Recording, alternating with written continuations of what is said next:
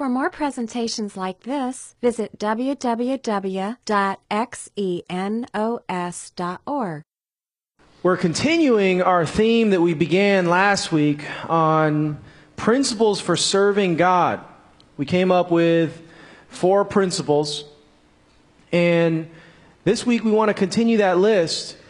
And if you can recall from last week, if you were here, we read Acts chapter 16, verse 9 and 10, where we're told God gave Paul and Silas this vision of a man from Macedonia who was pleading with Paul and Silas to come to Macedonia and to share the message of Christ with them there. And so it was in this context that they then travel to this area, which is located within Greece. Now, it's important for us to recall that because there are some events that start to unfold in this passage that otherwise, if, if Paul didn't get that vision, might be a little bit confusing to him. And we'll see that as we uh, get to the end of that story. So let's begin in verse 1, or sorry, verse 11. We boarded a boat at Troas and sailed across the island of Samothrace. And the next day we landed at Neapolis. From there, we reached Philippi, a major city of that district of Macedonia and a Roman colony, and we stayed there several days. Now, I neglected to mention this a couple weeks ago. We're hitting a section of the book of Acts that scholars have named the we passages. This is where uh, the author moves from talking about Paul and Silas or Paul and Barnabas to then we. So apparently, the author, Luke, joins Paul and Silas on this journey. They pick him up. And at this point, whenever you encounter these we passages, the detail in the account just skyrockets. And, you know, Luke is just describing all these different things that in most parts of the narrative he's just glossing over. I think that that lends credibility to the authenticity of the book of Acts, that it was actually written by Luke, and that these were eyewitness events in the, in the we passages. And I think that it also makes the stance that critics of the Bible take toward the Bible um, really difficult.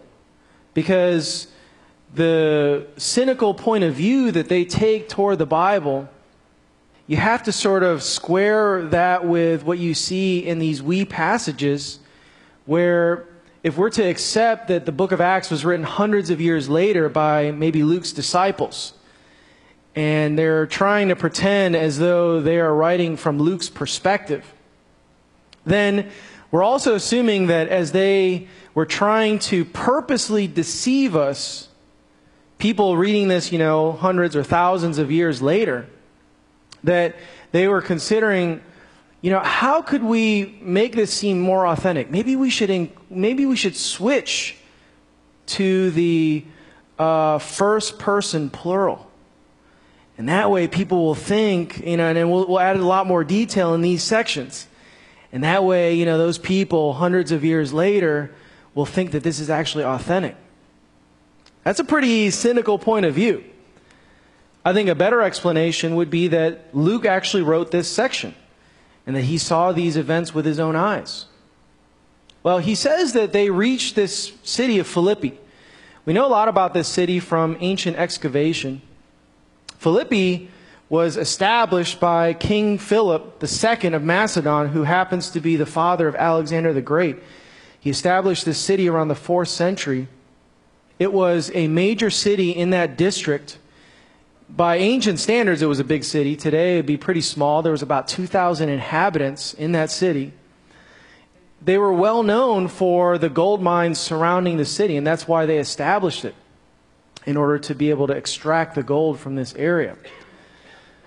We're told on the Sabbath, we went a little way outside the city to a riverbank where we thought people would be meeting for prayer, and we sat down to speak with some women who gathered there. One of them was Lydia from Thyatira, a merchant of expensive purple cloth who worshiped God.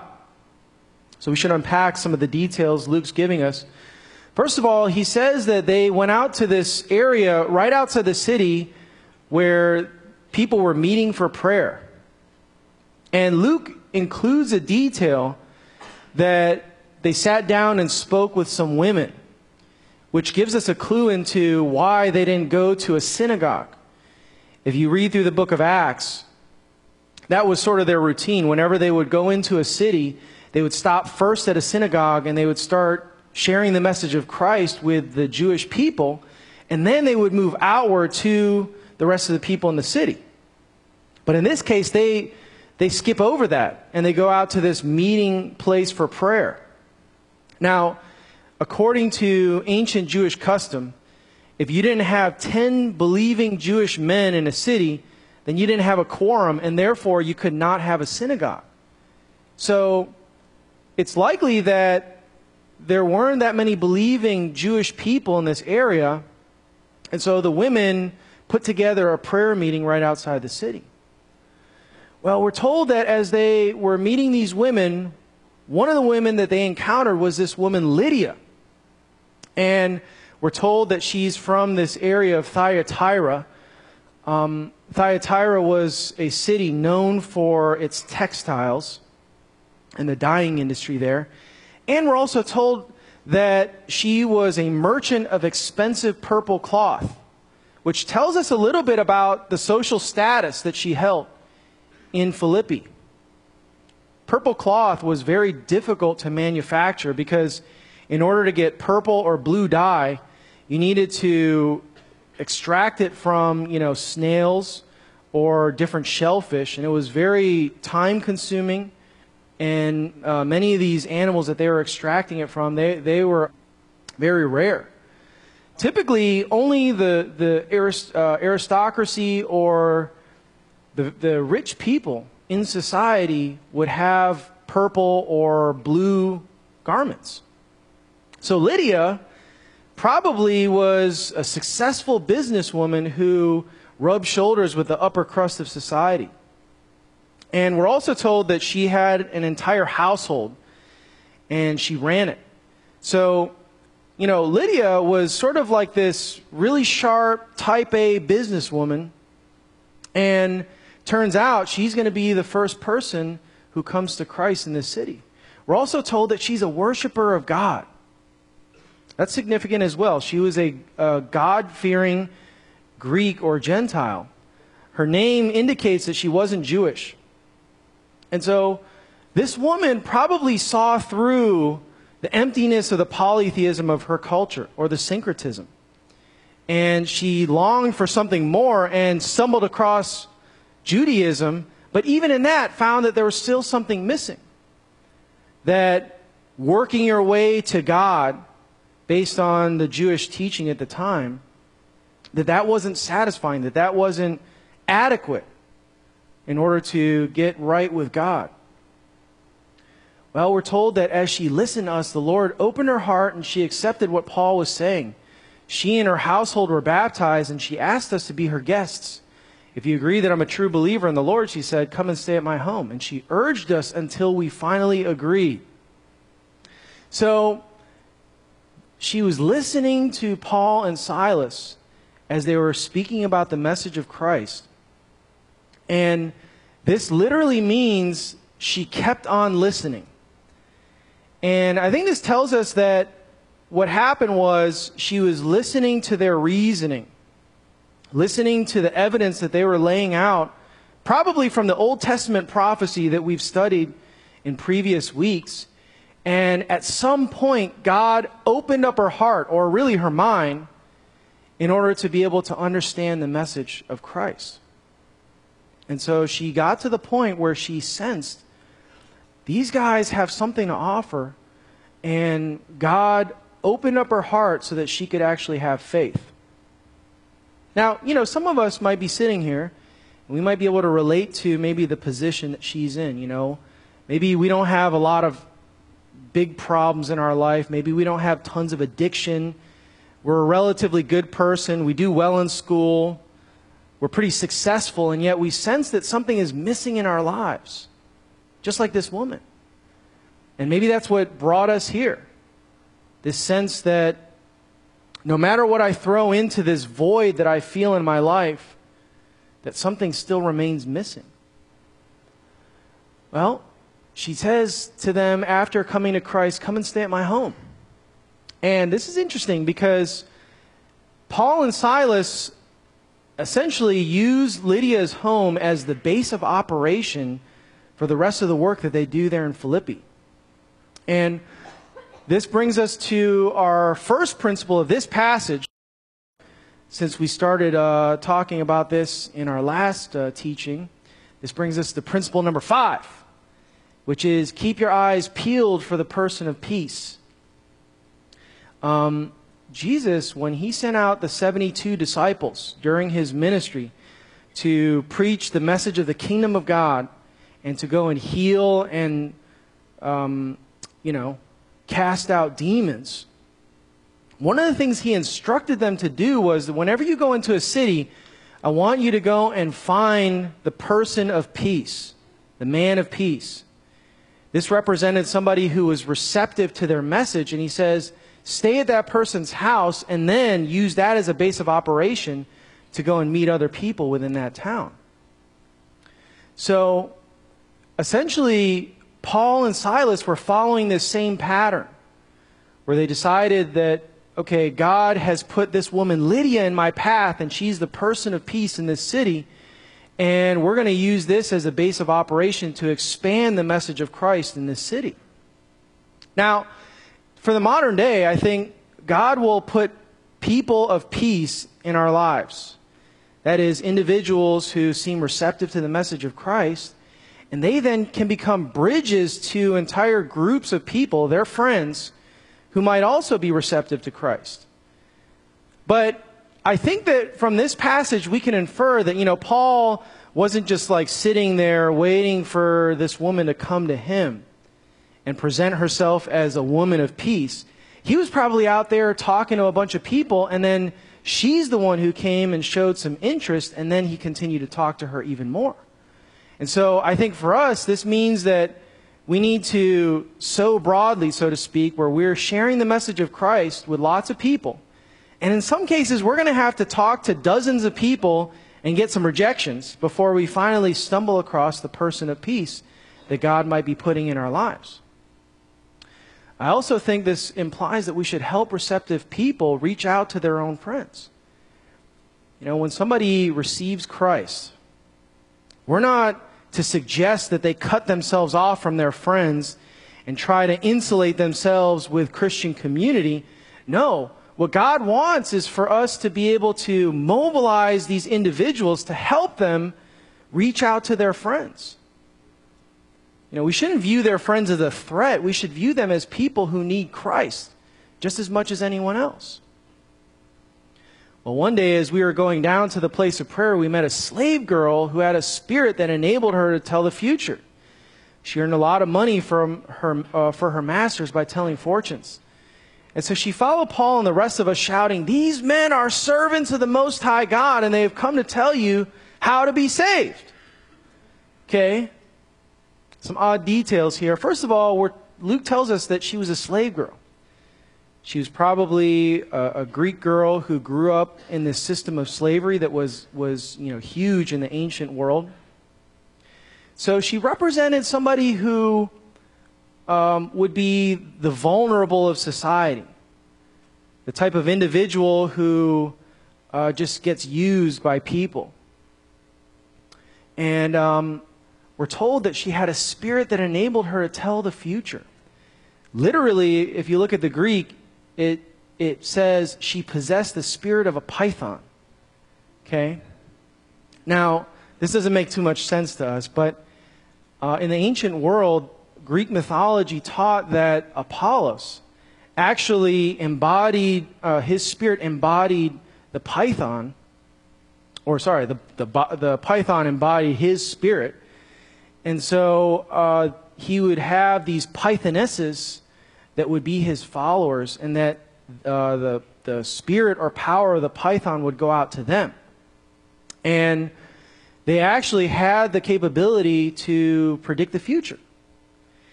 And so we're told that Luke doesn't see this as some form of Greek mythology. He says that this woman was possessed by a demon. The Bible actually teaches that whenever we uh, try to worship false gods, that we're actually getting in contact with spirit beings who are not gods at all, but angelic beings who have rebelled against God. The Bible teaches that there is only one true God, but that there are a host of angels that have set up a rebellion against God, and that those angelic beings aim to try to, to divide, to try to drive a wedge between man and God, forever separating us from Him.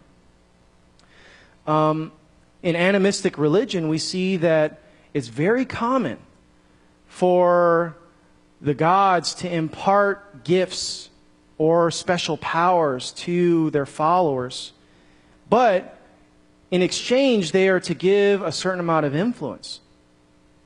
And you see this still today, where people who follow you know, spiritism or get into uh, New Age spirituality or the occult, that they claim to be able to have these special powers, to be able to predict the future. I remember talking to a high school student a number of years back. He seemed fairly interested in the message of Christ. And so, over the course of weeks, I would talk to him about spiritual things, and I sensed that he was like right on the verge of receiving Christ. And I said, You know, so what's holding you back? He's like, I don't know. I just feel like there's this holdup, and I, I can't explain it. So, after a few more weeks of talking to him and asking him questions about spiritual things, he finally busted out that his family was involved in the occult that his mother and his grandmother were priestesses, and that from a very young age, he had this unique ability to tell the future. And he gave me this example. He said, You know, one time I was sitting in front of my house in Westerville, and he said it was on a summer day, and I remember I kind of snapped into this trance like state, and I got a vision of two cars colliding with each other right in front of my house. And he said, five minutes later, he said, a car turned onto my street, speeding and lost control, went left of center and hit another car head on, right in front of my house. And he's like, it's not uncommon for me to have these kind of experiences where I can actually foretell future events. And so he said, you know, one of the things that's actually holding me up in this process is that I'm afraid that if I turn my life over to Christ, then I'm going to lose this ability that I've had ever since I was young. And he's like, What do you think? And I'm like, Well, I, don't, I think if it's not from God, it probably won't be there afterwards if you receive Christ. And we never saw him again. And so, um, you know, the evil one, God's enemy, will actually grant favors or impart power in exchange for influence. And of course, uh, the most amount of influence we can give over to God's enemy would be possession, like in the case of this woman. Now, you know, as modern Western people, we're just like, that is crazy. I've never seen anything like that. That just seems so unrealistic. And yet, in many cultures throughout the world, people, shamans, will actually try to invoke the spirits to come and possess them as a part of their worship of that God. I was watching um, that show, Bizarre Foods, with Andrew Zimmern. Have you ever seen that before? Where he just uh, goes from different cultures and he just eats real creepy things. He was, uh, I remember seeing this one show where he was out in the Kalahari. And they invited him to come to this thing called the uh, trance dance. Uh, and I want to show you guys a little clip of it. You get a feeling of what I'm talking about. Tonight, I'll be seeing what may be the world's oldest spiritual ritual that's still in practice. This is a trance dance. There are prehistoric rock paintings suggesting something like this was happening here 20,000 years ago. In trance, a shaman's soul leaves the body, and he's possessed by the spirits of the ancestors. The men put themselves into trance by slowly, rhythmically circling the fire, wearing rattles made from caterpillar cocoons.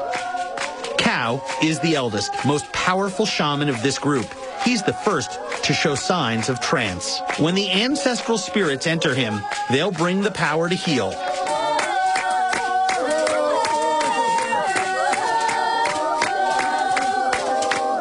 Comes back physically anyway.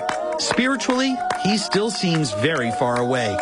And I seem to be slipping farther away from the world as I know it.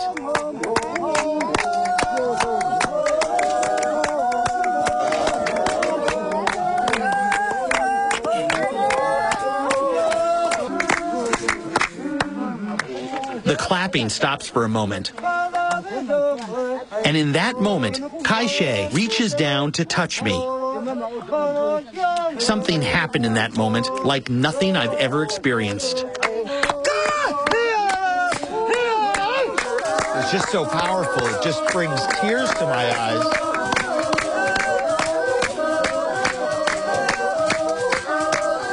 And I can't explain it at all. It's just very, very, very, very personal.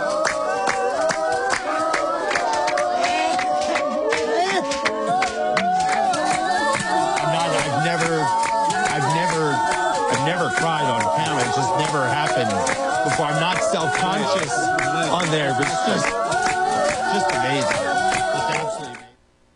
Andrew Zimmern claims to be an atheist. He, he does not believe in God at all. And yet he was describing this strange experience. You know, I grew up in a background where, you know, my parents grew up uh, in the Philippines, came over, and they would always describe these stories about, you know, how people in the Philippines would um, go to a, uh witch doctor and actually pay somebody money in order to curse people who uh, had backstabbed them or done them wrong. You know, in the Philippines, it's very common to have uh, sort of a mixture of voodoo worship and, uh, and Catholicism. I don't know. I mean, you may come from a background where, you know, this sort of thing just seems sort of unreal. But the Bible teaches that there's a spiritual realm, a reality out there. And that when we come into contact with spirits, that we need to be careful that we're not contacting those who are opposed to God. In fact, the Bible adamantly warns us not to get involved in occult practices. In Deuteronomy 18, verse 9 through 11, we're told, When you enter the land of the Lord your God, be very careful not to imitate the detestable customs of the nations living there. Do not let your people practice fortune telling or sorcery or interpreting omens or engaging in witchcraft or casting of spells or function as mediums or, or psychics or call forth the spirits of the dead. You know, today, the modern equivalent of this would be reading of tea leaves, tarot cards, uh, trying to contact the dead. And uh, the Bible says that we should stay away from this because we're not certain who we are contacting. You know, some people might say, well, I'm into good spirits. You know, the, the, the, spirits that I contact, they're actually good, they're benevolent. The question that I would raise would be how do you know? You know, if somebody just walked up to your door, you know, and knocked on your door and said, hey, um, you let me in your house?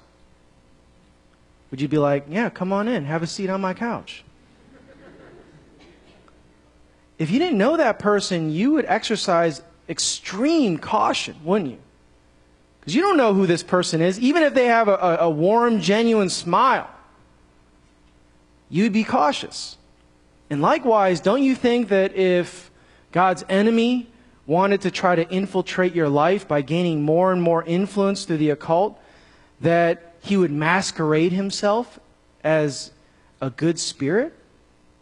And so we should be careful. Well, anyway, we're told that this woman just kept shouting, These are servants of the Most High God, and they've come to tell you how to be saved. Now, it seems a little bit weird that she would be yelling this on behalf of the apostles, right? Why, why is she trying to do their work for them if she's working for the other side?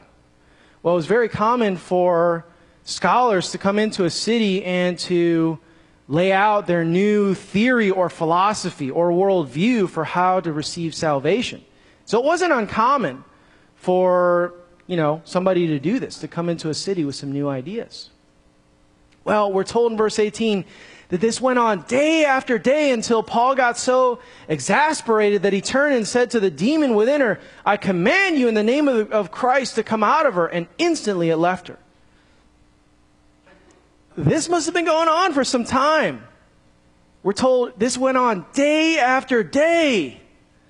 Can you imagine how awkward that would be?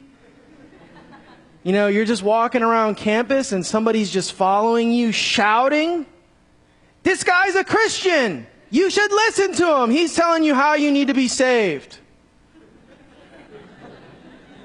This guy, he's a Christian. He's going to tell you how to be saved.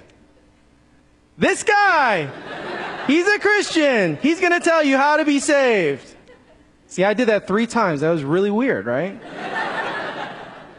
Imagine, you know, somebody following you around saying that 40 times a day and doing that for several days. You know, people would be like, whoa, what, who is this creepy person walking around, uh, you know, with this woman who's just yelling at him? I don't understand. And uh, we're told that Paul was so exasperated, uh, literally, that uh, he was so annoyed with her that then he cast the demon out of her. So that might have been part of the evil one's motive in all of this to discredit Paul by making you know this scene so odious to the people in the city that they were just raising their eyebrows like what is going on here and this leads us to our sixth principle which is that we're engaged in a fierce spiritual conflict you know we are at the center of a battle that is raging between God and his enemy. And that essentially God's enemy seeks to try to prevent people from ever coming to know Christ. That that's his aim. He's angry at God and he knows that the best way to get back at God is to attack his people whom he loves. Now, you might be sitting here and you're thinking to yourself, I'm not sure I believe in like Satan and demons. I mean, that's a little far fetched. And yet, current surveys suggest that the majority of people in our culture, like on the order of 80% of people in America, believe that some sort of benevolent God exists. And yet, is it that much of a stretch to believe that there is a evil counterpart? Somebody who is opposing God's purposes? I mean, after all, how do we account for all the evil and destruction in the world? Are we to suggest that God both manufacture the good and evil in the world, it's more likely that God is being opposed by his enemy. And the Bible teaches that that's Satan. And so we need to have eyes to see this battle that we're engaged in if we're to serve God. Her master's hope of wealth were now shattered, so they grabbed Paul and Silas and dragged them before the authorities of the marketplace. And the whole city, the whole city, they said, is in an uproar because of these Jews, they shouted to the city officials. This uh, statement that they make here clues us into how they were trying to trap Paul and Silas. You know, as they saw their profits fly away, as this woman came to her right mind after being cleansed of this evil spirit, they were trying to incite the bigotry that was common in the ancient world. Most people in the ancient world hated Jewish people, and so they were, they were hedging their bets on the anti Semitism that was present in that city. And so they were like, yeah, you know, these Jews over here, they're the ones who are starting this, this uproar in the city. And they, they went on to say they're teaching customs that are illegal for us Romans to practice. Officially, you were not allowed to practice any religion that wasn't sanctioned by the Roman government. But practically speaking, the Romans sort of turned a blind eye if you practice a religion that didn't interfere with Roman custom or law. And so they knew that this was a serious charge against Paul and Silas to suggest that they were preaching a message, declaring a message that was undermining the authority of Rome. Well, a mob quickly formed against Paul and Silas, and the city officials ordered them stripped and beaten with wooden rods right in the middle of the agora, which was the marketplace. They were severely beaten, and then they were thrown into prison, and the jailer was ordered to make sure they didn't escape. And so the jailer put them into the inner dungeon and clamped their feet into stocks. Luke says that they were severely beaten. They would take these elm rods that were, you know, they weren't small sticks. These were probably like smaller baseball bats. And they would just continually beat somebody on their back. In some cases, um, people would die because of uh, the internal bleeding that it would cause. Can you imagine? These guys are sitting in this inner prison. You know, this would be like solitary confinement, sitting up against the wall as their backs are beginning to swell from this fresh beating that they just took. Meanwhile, they can't even move because their legs are locked into these stocks, so they can't even get comfortable. You know, put yourself in, in Paul and Silas's shoes. I mean, how would you be feeling in this case? You know, I know if I was in their shoes, I'd be like, wait a second, what just happened? You know, we went into the city, we were seeing some success, and then we get beaten? Where is God? What is He doing here? This is senseless. Maybe, maybe we shouldn't have come into this city. Well, this must have been incredibly, incredibly discouraging to them. At this point, they might have felt tempted to just abandon their faith. Well, Luke tells us that around midnight, Paul and Silas were praying and singing hymns to God, and the other prisoners were listening. Oh my gosh! So they, they break out into praise and thanksgiving, and they started singing songs in the middle of the night as they're sitting there licking their wounds. That's unbelievable. Well, what drove Paul and Silas to praise God in what seemed like a God forsaken situation?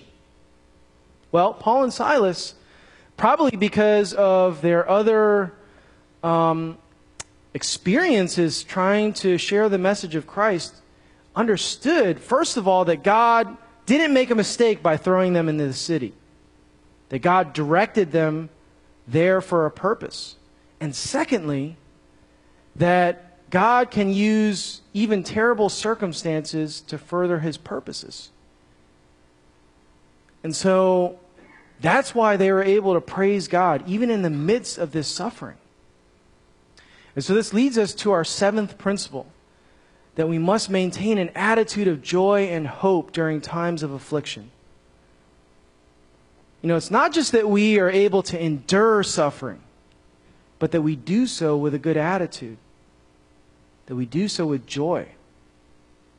You know, it's not enough to withstand suffering while feeling sorry for ourselves. God calls on us for something much greater than that. He says that he wants us to maintain an attitude of hope and joy in what he's doing. You know, that doesn't mean that we're like celebrating whenever something terrible happens in our lives, like we're happy that it's happening. It's not what he's talking about. This biblical concept of joy describes a quiet sense of confidence that God will use even these terrible circumstances or suffering for some sort of good, either in our lives or in the lives of the people around us. And we need to remember, too, in these times of suffering, that the world carefully watches us when we suffer. You know, I'm sure that the other prisoners were awakened by the singing and praising of God that, that Paul and Silas were doing. They were probably puzzled by that, wondering, well, what, why are they doing that? It doesn't make any sense. And in the same way, I think that when people know that we're Christians and they see us going through a serious trial in our lives, they're going to take uh, extra notice of us. And if it turns out that we react the same way that everybody else does, it just validates that Christianity, there's, there's nothing there for us. Whereas if they sense that we are able to express joy and confidence in God, it might actually pique their interest in investigating Christ. Well, suddenly there was a massive earthquake and the prison was shaken at its foundations. And we're told that immediately all of the doors in the prison flew open and the chains of every prisoner fell off. So, you know, as they are praising God, this incredible miracle takes place. Well, the jailer woke up to see the prison doors wide open and he assumed that the prisoners had escaped, so he drew his sword to kill himself. But Paul shouted out, he said, Stop! Don't kill yourself, we're all here. So Luke introduces our third character in this story, this guy, a jailer. We know a little bit about him where uh, Luke tells us that this guy uh, was driven by his sense of duty and his ability to, to do his job well.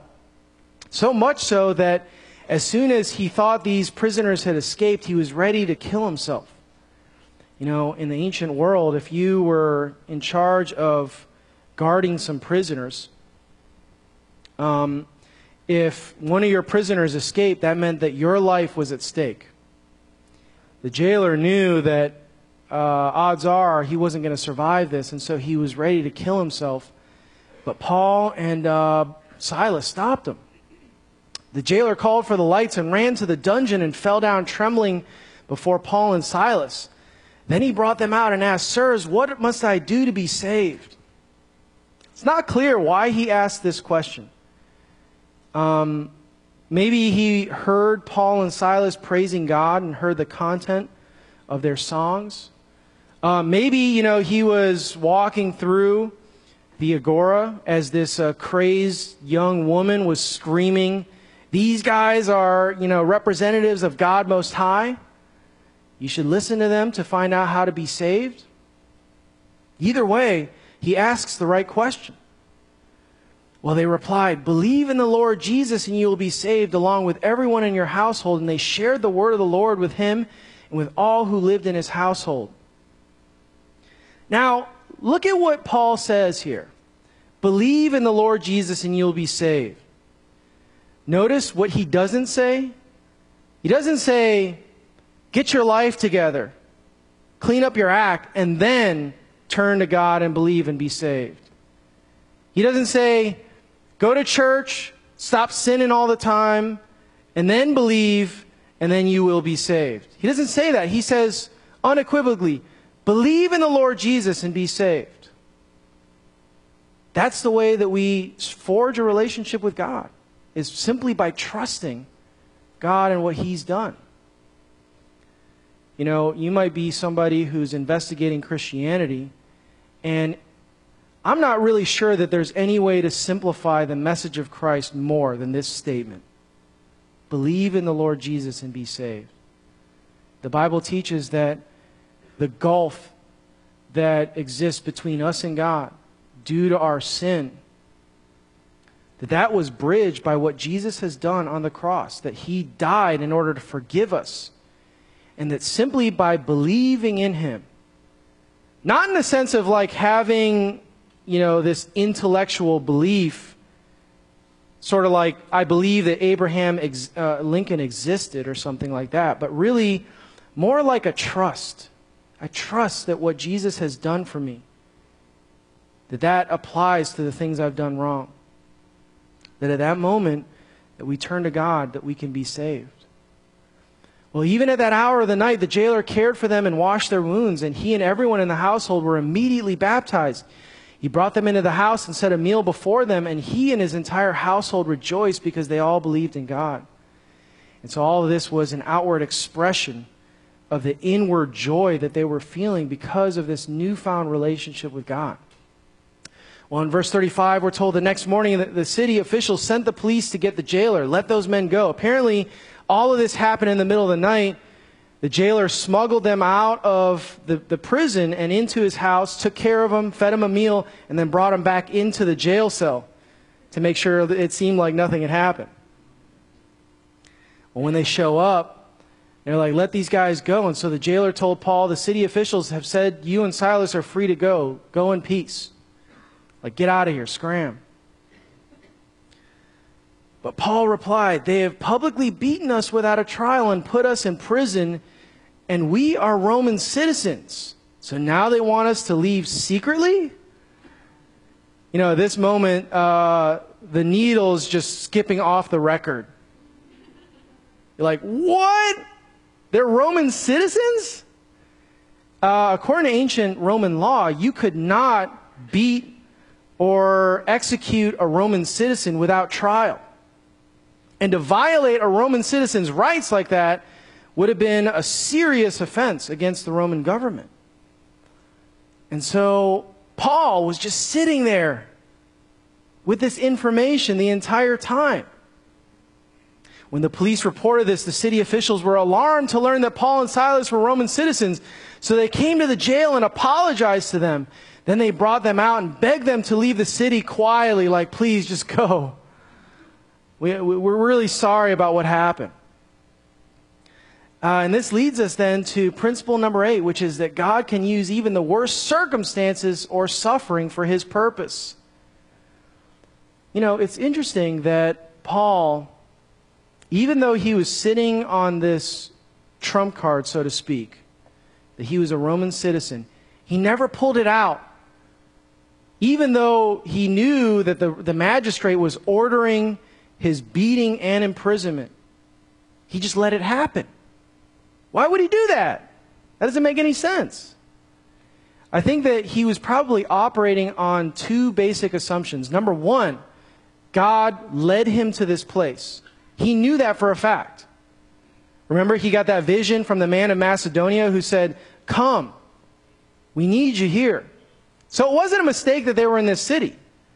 And number two, he understood that God could use suffering in his own life in order to further his purposes.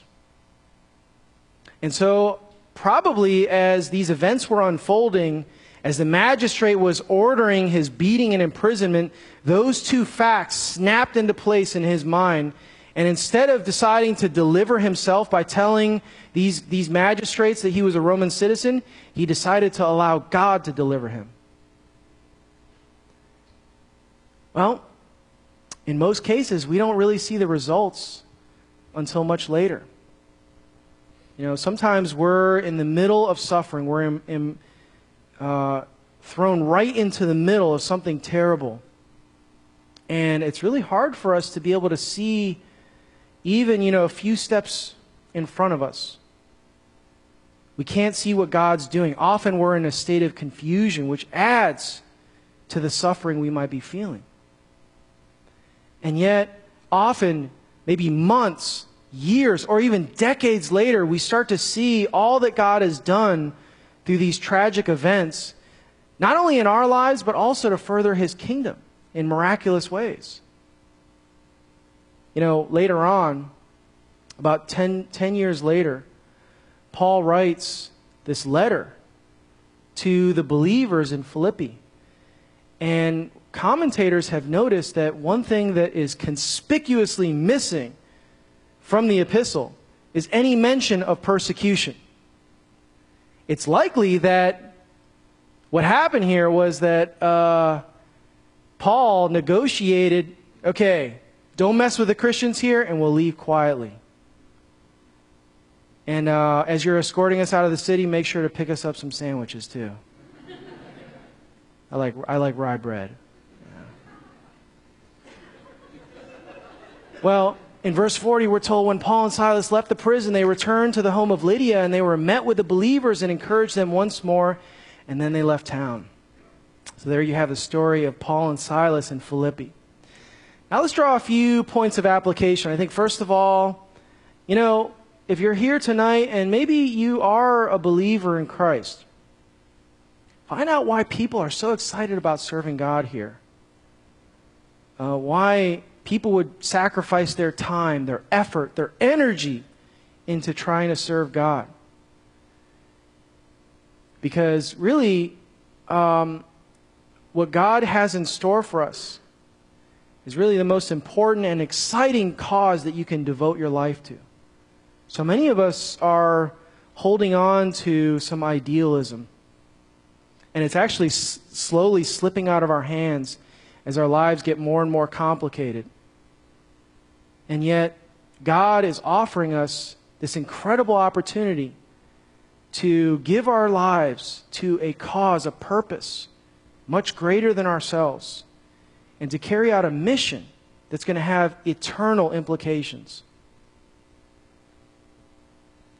And finally, if you're here tonight and you don't know God personally, find out what gave Lydia and the Philippian jailer so much joy.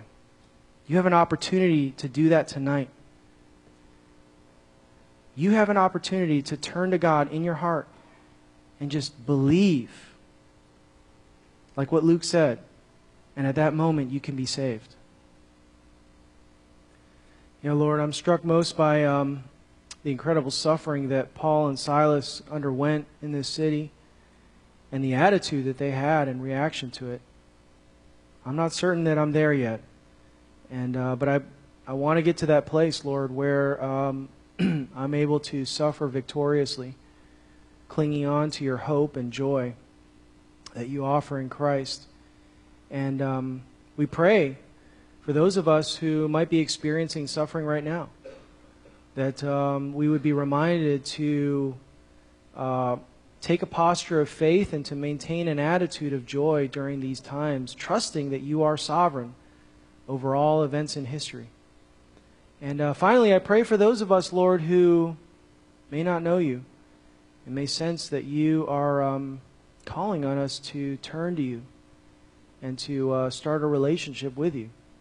We pray that. Uh, you know, right now in their hearts that they would believe in the Lord Jesus and be saved, as Paul said. And we thank you for anyone who did that in your name. Amen.